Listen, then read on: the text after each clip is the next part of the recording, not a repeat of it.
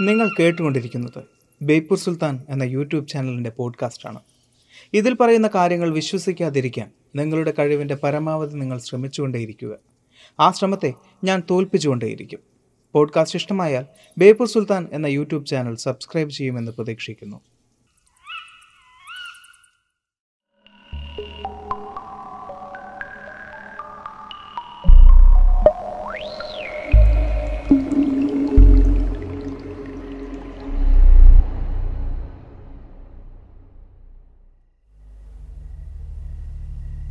അന്ന് പതിവിലും വൈകിയാണ് അയാൾ വീട്ടിലേക്ക് തിരിച്ചത്.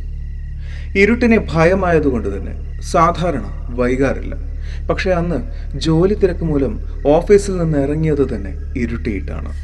പകൽ പോലും നടക്കാൻ ഭയം തോന്നുന്ന ആ റബ്ബർ കാട്ടിനിടയിലൂടെ അയാൾ നടന്നു നീങ്ങി. പണ്ടെപ്പോഴോ ആ തോട്ടത്തിൽ ഒറ്റയ്ക്ക് താമസിച്ചിരുന്ന വികൃതമായ മുഖമുള്ള ഒരു വൃദ്ധ അവിടെ ആത്മഹത്യ ചെയ്തിരുന്നുവെന്നും പലപ്പോഴും രാത്രികളിൽ അതിലെ യാത്ര ചെയ്യുന്ന ആളുകൾ അവരുടെ കൂനിക്കൂടിയുള്ള രൂപം കണ്ട് ഭയന്നിട്ടുണ്ട് എന്നുള്ള കഥകളുമുണ്ട്. അത്തരത്തിലുള്ള ഭയത്തിന് കീഴ്പ്പെടാതെ അയാൾ തന്റെ മൊബൈലിന്റെ അരണ്ട വെളിച്ചത്തിൽ ഏതോ മൂളിപ്പാട്ടും പാടി നടന്നു പെട്ടെന്ന് അയാളുടെ പിറകിൽ എന്തോ ഒരു ശബ്ദം മുകളിൽ നിന്ന് എന്തോ ഒന്ന് താഴെ വീണതുപോലെ. പെട്ടെന്ന് തിരിഞ്ഞു നോക്കാൻ അയാൾക്ക് ഭയമായിരുന്നു. അതുകൊണ്ട് തന്നെ പതിയെ അയാൾ തിരിഞ്ഞു നോക്കി. പിറകിലൊന്നും ഉണ്ടായിരുന്നില്ല. പക്ഷേ അയാൾ നന്നേ ഭയന്നിരുന്നു. അയാൾ തന്റെ നടത്തത്തിന്റെ വേഗത കൂട്ടി.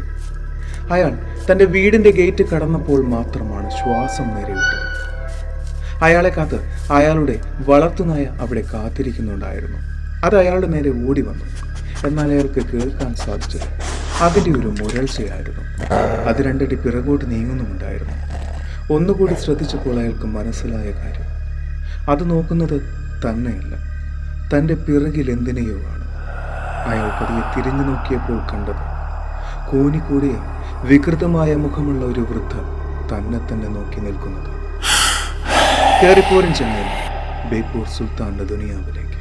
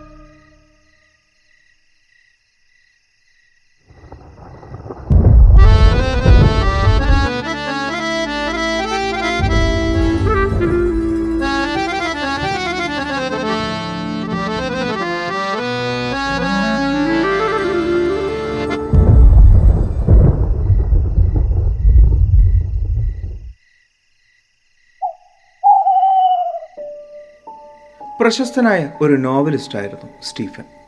അദ്ദേഹത്തിന്റെ തൊട്ടു മുമ്പേ ഉള്ള രണ്ട് നോവലുകളിൽ നിന്നും വ്യത്യസ്തമായ മൂന്നാമതൊരു നോവലിന്റെ പണിപ്പുരയിലായിരുന്നു അദ്ദേഹം.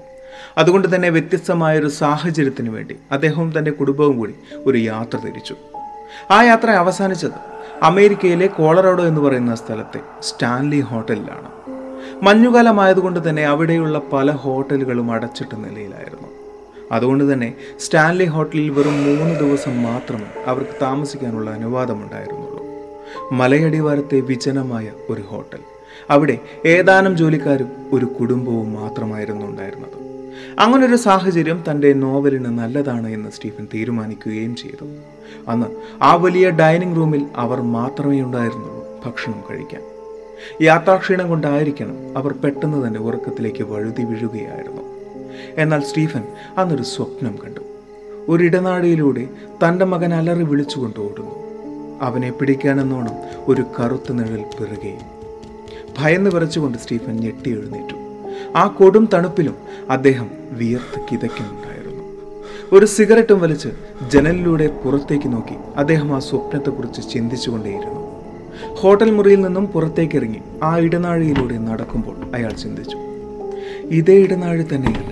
ഞാൻ സ്വപ്നത്തിലും കണ്ടത്. അയാൾ നേരെ ചെന്നത് ഹോട്ടലിലെ ബാറിലേക്കായിരുന്നു. ആ ബാറിലെ തൊഴിലാളിയോട് ഒരൽപ്പം മദ്യപിച്ചുകൊണ്ട് അയാൾ തന്റെ സ്വപ്നത്തെക്കുറിച്ച് പറഞ്ഞു. എന്നാൽ ആ തൊഴിലാളി ഭയന്നു പോയിരുന്നു.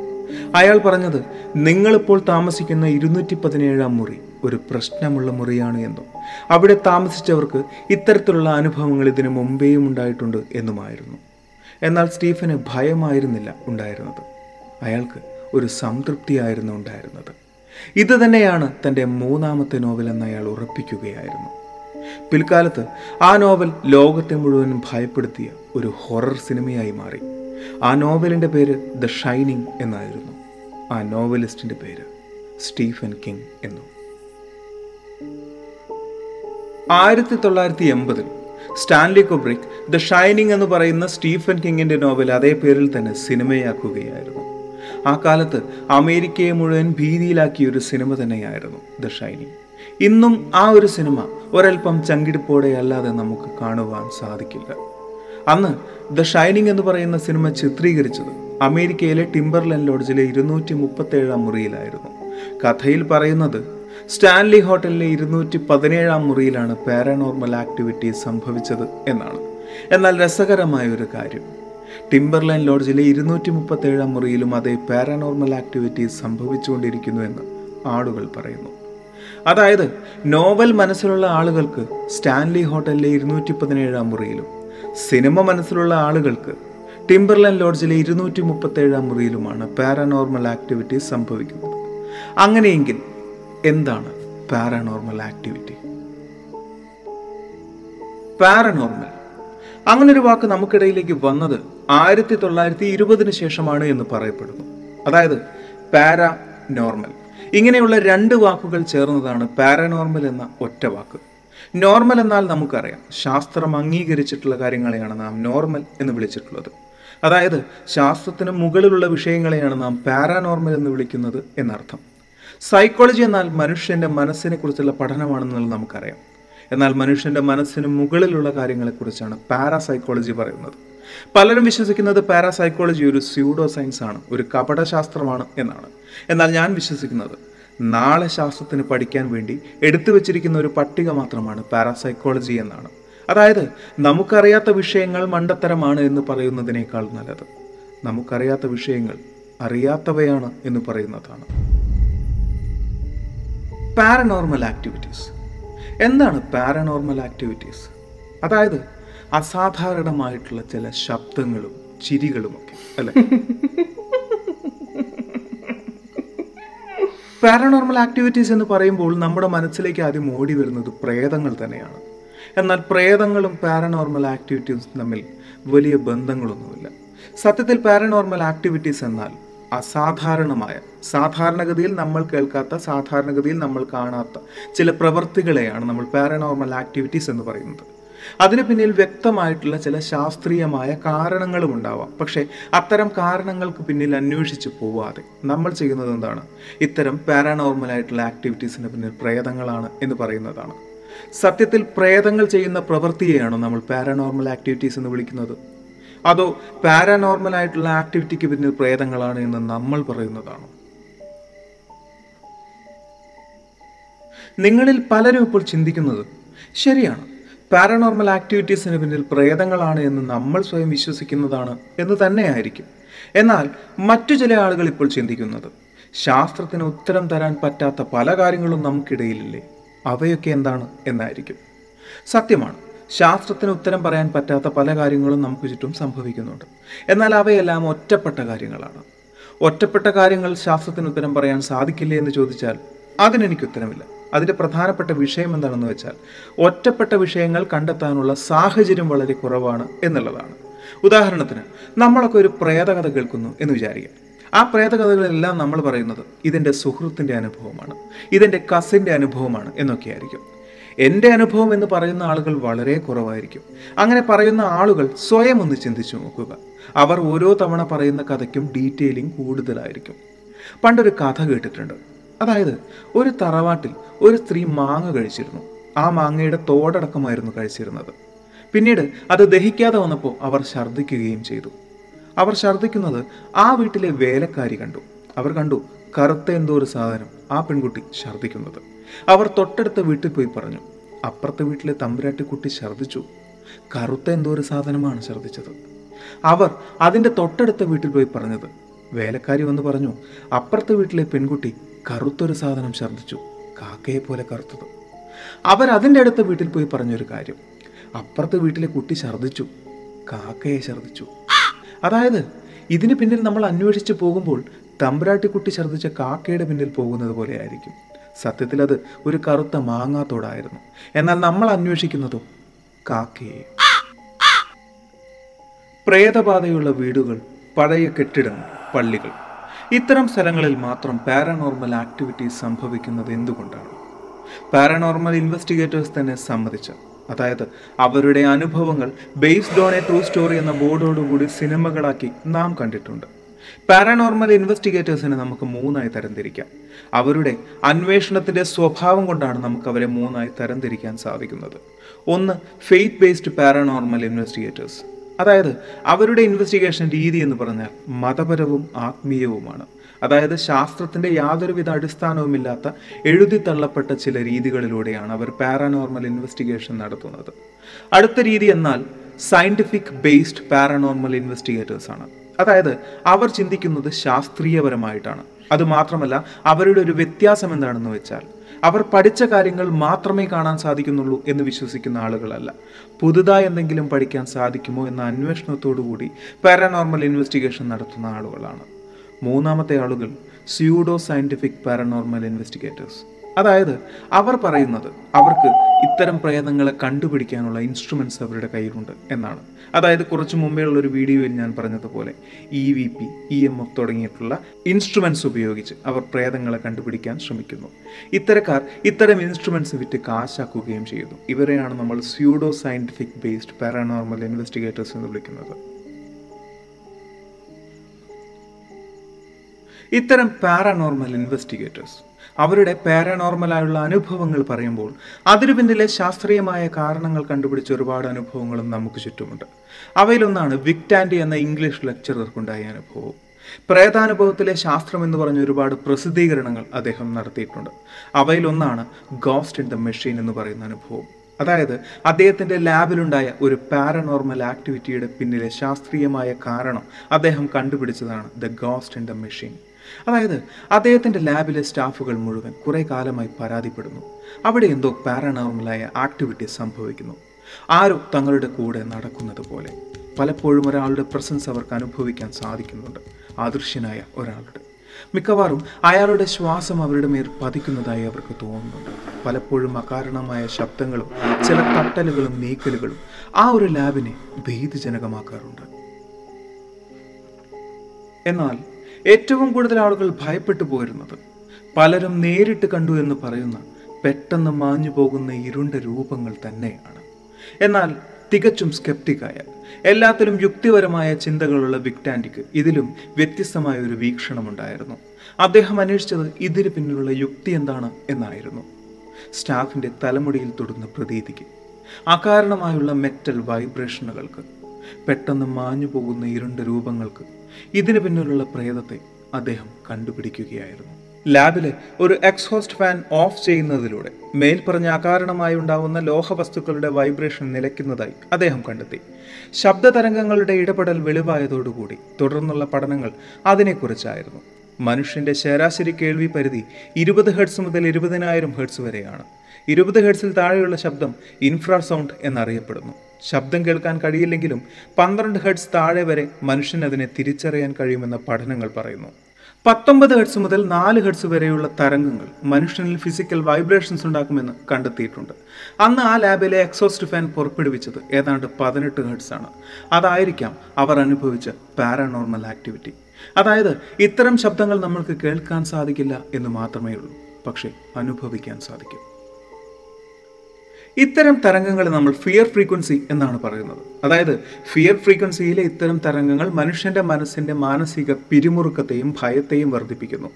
അതായത് നമ്മുടെ കണ്ണിന്റെ റെസൊണൻസ് ഫ്രീക്വൻസി എന്ന് പറഞ്ഞാൽ ഏതാണ്ട് പതിനെട്ട് ഹേർട്സ് ആണ്. റെസൊണൻസ് ഫ്രീക്വൻസി എന്ന് പറഞ്ഞാൽ ഒരു വസ്തുവിന്റെ വൈബ്രേഷൻ അതേ അളവിൽ തന്നെ മറ്റൊരു വസ്തുവിനെയും വൈബ്രേറ്റ് ചെയ്യിക്കുന്ന അവസ്ഥയാണ് റെസൊണൻസ് ഫ്രീക്വൻസി എന്ന് പറയുന്നത്. അതായത് അങ്ങനെ നമ്മളുടെ നേത്രഗോളം വൈബ്രേറ്റ് ചെയ്യുമ്പോൾ കാണാത്ത ചില കാഴ്ചകൾ നമുക്ക് കാണാൻ സാധിക്കും. ഇതോടൊപ്പം നമ്മുടെ മനസ്സിൽ പാരഡോലി എന്ന് പറയുന്ന അവസ്ഥയിലൂടെ കടന്നു പോകുമ്പോൾ നമുക്ക് പല വിഷ്വലൈസേഷൻസും ഉണ്ടാവും. അതായത് നമ്മുടെ മനസ്സിൽ പണ്ട് മാഞ്ഞു പോയിരുന്ന പല വിഷ്വലൈസേഷൻസും നമുക്കവിടെ കാണാൻ സാധിക്കും. ഇതിനെയാണ് പലപ്പോഴും നമ്മൾ പാരനോർമൽ ആക്ടിവിറ്റീസ് അല്ലെങ്കിൽ പ്രേതബാധ എന്നൊക്കെ പറയുന്നത്. പലപ്പോഴും നമ്മൾ ശ്രദ്ധിച്ചിട്ടുണ്ടാവും. മൃഗങ്ങൾക്ക് ചില പ്രകൃതി ദുരന്തങ്ങളും അപകടങ്ങളും സംഭവിക്കുന്നതിന് മുമ്പേ തിരിച്ചറിയാൻ സാധിക്കുന്നു എന്ന്. അത് ഒരു തരത്തിൽ ഇത്തരം ഫിയർ ഫ്രീക്വൻസി കൊണ്ട് തന്നെയാണ്. അതായത് ഒരു അപകടം സംഭവിക്കുന്നതിന് മുമ്പേ ഉള്ള ഇത്തരം ഫ്രീക്വൻസികൾ മൃഗങ്ങൾക്ക് ഡീകോഡ് ചെയ്തെടുക്കാൻ സാധിക്കുന്നു. അവർക്ക് ഇത്തരം ഫ്രീക്വൻസികളിലൂടെ പല കാഴ്ചകളും കാണാൻ സാധിക്കുന്നു. അതുകൊണ്ടാണ് അവർ ഓടി രക്ഷപ്പെടുന്നത് എന്ന് പഠനങ്ങൾ പറയുന്നു. ഇതുപോലെ തന്നെ പാരനോർമൽ ആക്ടിവിറ്റീസ് എന്ന് തള്ളിക്കളയുന്ന പല കാര്യങ്ങൾക്ക് പിന്നിലും ചില ശാസ്ത്രീയമായ കാരണങ്ങളുണ്ട്. ഉദാഹരണത്തിന് ചാൾസ് ബോണറ്റ് സിൻഡ്രോം. അതായത് നമ്മളുടെ കണ്ണിന്റെ ഞരമ്പുകൾക്ക് സംഭവിക്കുന്ന ഒരവസ്ഥയാണത്. ഇത്തരം അവസ്ഥയിലൂടെ കടന്നു പോകുന്ന ആളുകൾക്ക് പല വിഷ്വൽസും കാണാൻ സാധിക്കും. ഇരുട്ടിൽ പല ആളുകളെയും കാണാൻ സാധിക്കുമെന്നാൽ അതൊരിക്കലും യാഥാർത്ഥ്യമല്ല. കാരണം കുറച്ച് കാലങ്ങൾക്ക് ശേഷം അവർക്ക് കാഴ്ച തന്നെ നഷ്ടമായി പോകുന്ന അവസ്ഥയാണ് ചാൾസ് പോണിക് സിൻഡ്രോം. ഇങ്ങനെ ഒരുപാട് അവസ്ഥകളിലൂടെ കടന്നു പോകുന്ന ആളുകൾ ചിന്തിക്കുന്നത് അവർ കണ്ടുകൊണ്ടിരിക്കുന്നത് പാരനോർമൽ ആക്ടിവിറ്റീസ് ആണ് എന്നാണ്. എന്നാൽ യഥാർത്ഥത്തിൽ അതങ്ങനെയല്ല. പ്രേതബാധയുണ്ട് എന്നും പാരനോർമൽ ആക്ടിവിറ്റീസ് സംഭവിക്കുന്നുണ്ട് എന്നും വിശ്വസിക്കുന്ന പല പഴയ വീടുകളിലും അതിന് കാരണമായി കണ്ടെത്തിയത് ചില പൂപ്പലുകളാണ്. അതായത് ഒരു ചവറ്റുകുനക്കരികിലാണ് നാം നിൽക്കുന്നത് എങ്കിൽ അവിടെ നിന്ന് നമുക്ക് ചിലപ്പോൾ തലവേദന ഉണ്ടാവാൻ സാധ്യതയുണ്ട് അതുവഴി തല ചുറ്റലുണ്ടാവാനുള്ള സാധ്യതയുമുണ്ട്. ഇതിനൊക്കെ കാരണമായി പറയുന്നത് ഇത്തരം ചവറ്റുകൂനകളിൽ നിന്നും വരുന്ന മീത്തേൻ ഗ്യാസുകൾ പോലുള്ള വാതകങ്ങളാണ്. ഇതുപോലെ പല വാതകങ്ങളും പഴയ വീടുകളിലെ പൂപ്പലുകളിൽ നിന്നും ഉണ്ടാവുന്നുണ്ട്. അത്തരം വീടുകളിൽ കാർബൺ മോണോക്സൈഡ് പോലുള്ള വാതകങ്ങളും കണ്ടെത്തിയിട്ടുണ്ട്. ഇത്തരം വാതകങ്ങൾ നമുക്ക് മാനസികമായും ശാരീരികമായും പ്രശ്നങ്ങൾ സൃഷ്ടിക്കുന്നു. ഇങ്ങനെയൊക്കെയാണെങ്കിലും പാരാനോർമൽ ആക്ടിവിറ്റീസ് സംഭവിക്കുന്നത് നമ്മുടെ മനസ്സിൽ തന്നെയാണ്. അതായത് നട്ടുച്ചയ്ക്ക് ഒരു പാത്രം വീണുടഞ്ഞാൽ ചിലപ്പോൾ ആ ശബ്ദം നമ്മൾ കേട്ടു എന്ന് തന്നെ വരില്ല. എന്നാൽ പാതിരാത്രിക്ക് അങ്ങനെ ഒരു പാത്രം വീണുടഞ്ഞാലോ?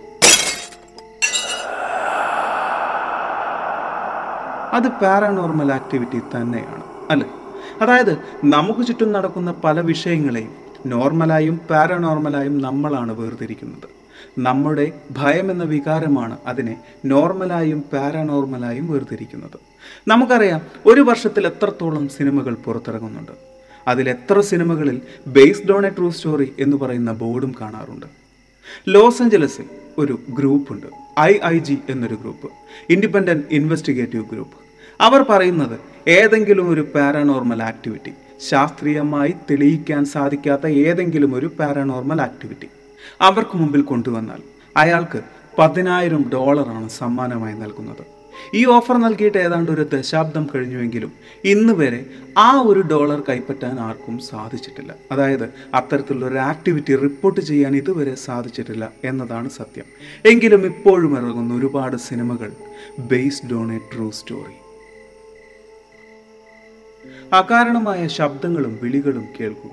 നടക്കാൻ പോകുന്ന വിഷയങ്ങളെക്കുറിച്ച് സംസാരിക്കുക.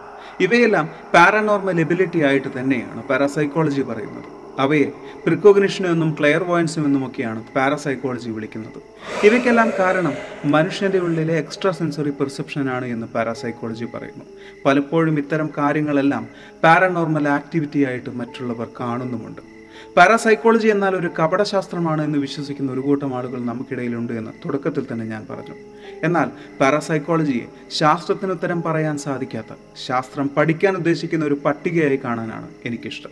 അതായത് നിഗൂഢതകൾ തെളിയുന്നത് വരെ നിഗൂഢതകൾ തന്നെയാണ്. അതിനു പിന്നിൽ പ്രേതവും ഭൂതവുമാണ് എന്ന് വിശ്വസിക്കാതിരിക്കുക. ഈ ഒരു വീഡിയോ നിങ്ങൾക്ക് ഇഷ്ടമായി എന്ന് വിശ്വസിക്കുന്നു. സുൽത്താൻ എപ്പോഴും പറയുന്നത് പോലെ സബ്സ്ക്രൈബുകൾ കൂമ്പാരമാകുമ്പോൾ